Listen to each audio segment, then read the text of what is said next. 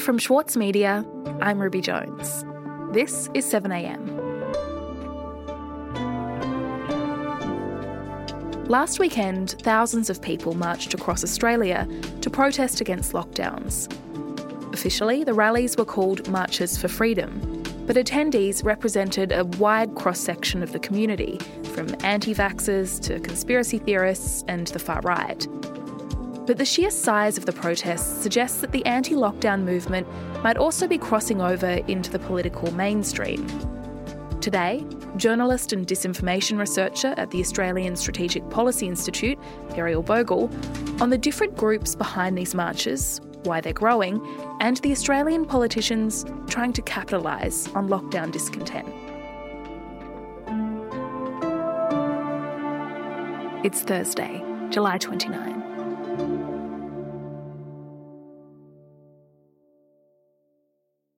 Ariel, we saw so-called freedom rallies take place across Australia over the weekend. They drew a lot of attention, but this isn't the first time that we have seen protests against lockdowns during this pandemic, is it? Well, we definitely saw anti-lockdown protests in the United States last year and throughout Europe.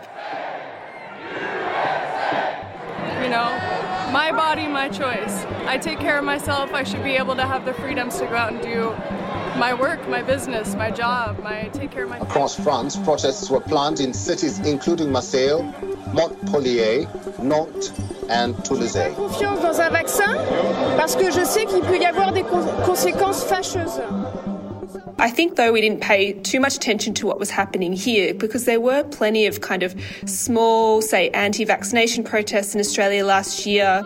There are doctors all over the internet who are being censored for talking out about the lies that the media and the government is telling us about this. They are being censored. But the ones where we started to sit up and take notice and the ones that seemed more seriously organised were also in Melbourne last year during the long lockdown. More than 100 anti-lockdown protesters have gathered in Melbourne's CBD to protest the new restrictions hours before they came into effect. And there was a lot of discussion then of the economic motivations for why they were protesting, but also plenty of references to, say, QAnon conspiracy theories, anti-vaccination material, COVID denialism, like the whole gamut. COVID-19 is a made-up, it is a fiction. So I think it's important too that we don't miss that this was a global thing. There were protests around the world on Saturday, all under this banner of the Worldwide Rally for Freedom. So let's talk a bit more about the freedom rallies. I think a lot of people were shocked to see how big they were on the weekend, particularly in Sydney. So do we know how many people were involved? Yeah, in Sydney, officials estimate there were about 3,000 attendees. Of course, organisers claim there were way more. We felt this vibration through the streets and police cars were scattering and blocking off intersections in front of us. And as we walked on maybe 50 more metres, the line of cavalry, the police officers on mounted horses and the people were behind them. And as far as our eye could see, it was just lined with people. But in terms of people that were there, I mean, there was a lot of what you might expect, people who are into the far edges of wellness movements, anti-vaccination activists. I don't care, you want the vaccine, take the vaccine, but don't force me to take it. Libertarians. We're protesting the police state. We're protesting our rights. People on the far right, but also something a bit different. I think we saw some people there that have probably never been involved in a protest like this before. Hi, my name's Nathan. I'm from Sydney, New South Wales. Me and my wife went to the protest. We'd never been to a protest before, so it was daunting. We did have a level of anxiety leading into it. It seems like it's brought in people that feel impacted financially by the pandemic. For example, 7am spoke to one man, Nathan. Nathan and his young family live in the Southern Highlands of New South Wales, and he joined a range of online groups that were critical of the pandemic. So I grew up on the Central Coast originally, and after school I went and done my carpentry apprenticeship. I then went on to get my certificate in carpentry and went on to become a licensed builder. Since then I've run 3 successful companies. we were affected by the lockdowns and we had to delegate some of our staff to JobKeeper and rely on some of the subsidies from the government. So we were grossly affected, and our company was definitely put on pause for a great period of time there.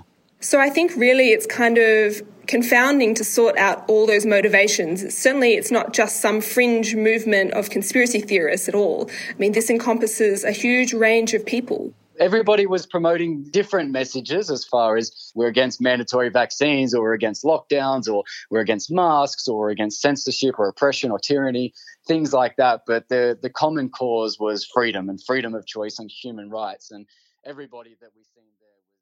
So why do you think it is that we've seen this movement grow so much, specifically in the way that it has, all these different types of people and different demographics, but also at this moment in time?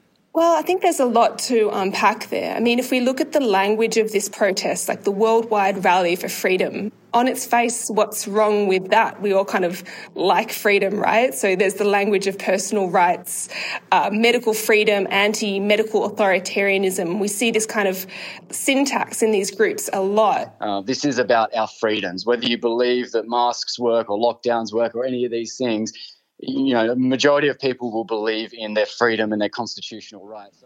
Even the phrase "my body, my choice," which is borrowed from the reproductive rights movements, like these is language and syntax borrowed from progressive movements that have a lot of kind of resonance with the community. So there's that global language of medical freedom, I think, that's really been picked up, and this sort of idea of pro-citizen or citizens' rights movements that are focused on individual freedoms over restrictive public health measures. I mean, there was actually a promotional trailer for the protests on Saturday, and I think it really speaks to how this could appeal to a lot of different agendas. We can't pay bills. We can't do anything because we're losing money. The video starts out speaking about the economic hardship of lockdown, but then sort of moves towards the shadowy elites who caused the lockdown and caused this pain for small business. It's designed to have no small business, just gigantic corporations that control and produce everything. They're not telling you everything about these shots. Please don't get it. Graphene oxide, is it a poison? It is most definitely a poison. Sue, there's no other reason for this to be in here except to murder people. And there's some ominous clips about dangerous vaccine ingredients, vaccine passports. We vaccines are kind of passports for doing things. Now's the time to arm yourself, your family. All that kind of language that is calculated to put people in a kind of fearful state. So there was certainly something for everyone in Saturday's protests. They were really kind of a big tent under which people could organise according to a whole range of grievances, concerns, even conspiracy theories. And that's really something that politicians can tap into. So, ladies and gentlemen, what I want to say to you all is to maintain the rage, because freedom is precious, freedom is important, and we cannot let it die here in our own country. Thank you. We'll be right back.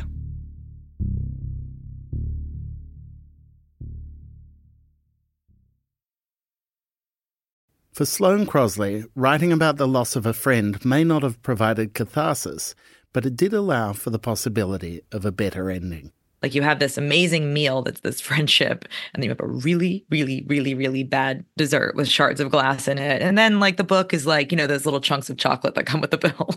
I'm Michael Williams. Join me for this week's episode of Read This as I talk to Sloane Crosley about her latest, Grief is for People. Listen wherever you get your podcasts. As a 7am listener, you value the story behind the headlines. That's why you should read Post, a free daily newsletter bringing you the top 5 news stories of the day, summarising each of their key points with links to full articles from a range of sources. Get the news you need to your inbox every weekday morning with Post. Sign up at thesaturdaypaper.com.au/newsletters. Ariel, these protests against lockdowns, they're bigger right now than they've ever been, at least in Australia, and there are plans to continue them in the coming weeks. And we're also seeing, as you mentioned, politicians being drawn into all of this. So can you tell me a bit more about that, what we're seeing and we're hearing from politicians on the issue? Well, the response from most political leaders has been one of strong condemnation. New South Wales Premier Gladys Berejiklian said the protesters had broken her heart, quote unquote. Can I say how absolutely disgusted I was? It broke my heart. I mean, even the Prime Minister, Scott Morrison, called the protesters selfish and reckless. Of course it was selfish. It was also self-defeating. It achieves no purpose. It will not end the lockdown sooner. He said that it had offended many Sydney-siders and suggested that behaviour didn't really help anyone. And I think it offended many fellow Sydney-siders. But that response does mask the fact, really, that there were politicians, particularly on the Conservative side, that actually voiced support for these kinds of protests and some who even took part. Which politicians took part in the protests? Well, I think the one that's won the most attention has been George Christensen, the Nationals MP. He actually spoke at a small rally in Mackay. The problem is right now our freedoms to actually speak up, to go out and about, to associate with other people, to choose what we wear, to choose what we put into our body. All of these things are under attack from government. And it's important to note there that protests in Queensland aren't really under the same restrictions as the ones in Sydney or Melbourne at the moment. But in the days leading up to the nationwide protests, he promoted the event on his social media pages, talked about freedom lovers and asked them to voice the opposition to pandemic restrictions. On our freedoms. We will not comply! And we should not comply, because at some point in this fight, civil disobedience is going to have to be done. Yes. And, we're going to have to prepare for that at some stage, because I see that day coming very, very soon, There was also the former Liberal MP turned independent, Craig Kelly. He addressed the Brisbane protest by telephone as well. And there was One Nation Senator Malcolm Roberts as well, who recorded a video message. This will send a strong message to governments, both federal and state, that we value our freedom. And these guys, they are receiving support from some politicians like Barnaby Joyce. Barnaby Joyce is leader of the Nationals and Deputy Prime Minister. Welcome back to Breakfast. Thanks, Fran. It's great to talk to you again. He told ABC Radio that everybody has the liberty to say what they want. Do you have a problem with those sentiments from George Christensen? I don't agree with them. I mean, how far do you want to go? I don't agree with them. Well, I want to know, can we afford to have a Member of Parliament endorsing behaviour that could lead to even more infections and even longer lockdowns? So let's be realists about this. Everybody has liberty to say what they want. So not really an outright condemnation of these people and these politicians in their involvement in these protests. And so what do you think is going on here, Ariel? Is this a case of these politicians genuinely holding these strong beliefs about lockdowns, or is it more cynical than that? Are they trying to capitalise on the movement to boost their own popularity? I mean, it's a good question, isn't it? I really don't pretend to know what's in their heart of hearts. I mean, there is something to appeal for a politician in all this. These are passionate people who do show up, who do post, who do comment. And we do see often not an outright endorsement of, say, the most extreme elements of these protests, QAnon conspiracy theories, for example, but plenty of content that could be interpreted by some of the people that follow these movements as a kind of wink and a nod. Okay, so is there a concern then that some of the people who are being attracted to these anti-lockdown protests, people like Nathan, could end up being pulled further into the kind of ideology that's being expressed at these rallies or towards the politicians who are courting that anger? Right. I mean, I certainly would want to avoid any kind of singular theory of why people showed up on Saturday, why they were there, as you've mentioned. But there is that risk and the concern that people who are entering these movements for a whole range of reasons might end up being drawn to some of the more extreme elements of the communities they're now participating in. So I would say pre-COVID, let's say, to not put an exact timestamp on it, I was politically marooned. I loathed going to elections and putting in my ballots and things like this. I mean, certainly it could be seen as a promising recruitment ground for the far right, because there's a lot to mobilise off there, that resentment of the government, that sense of disenfranchisement, frustration with how things have been managed. Right now, when it comes to politics, although I'm not well educated in politics, I definitely have taken more of an interest, and I definitely know that in upcoming elections that I will be spending, a month leading into it, really researching who I'm going to vote for and what they actually stand for, what is their message. And there is a risk, I suppose, of some element of political mobilisation out of this. Certainly there are some would-be political parties that are based around anti-lockdown groups and anti-vaccination sentiments. So I don't think we're going to see this go away entirely. And certainly there's a lot of chatter in some of these groups about upcoming protests. Will I go to future rallies? Absolutely. I will definitely be attending future rallies and standing up for the people, whether it's the people that are opposed to the rallies, I'm standing up for you as well.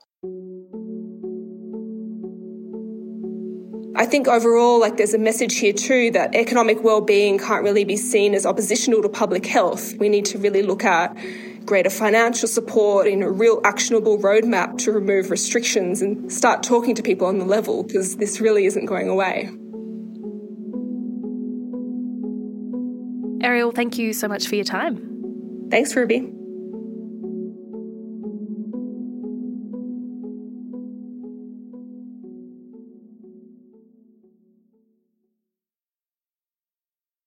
With award-winning news coverage and reviews, the Saturday paper is essential reading for everybody. For a limited time, subscribe to a year of our quality, independent journalism, and you'll receive the Saturday paper's stainless steel coffee cup, made in collaboration with Fresco, for free.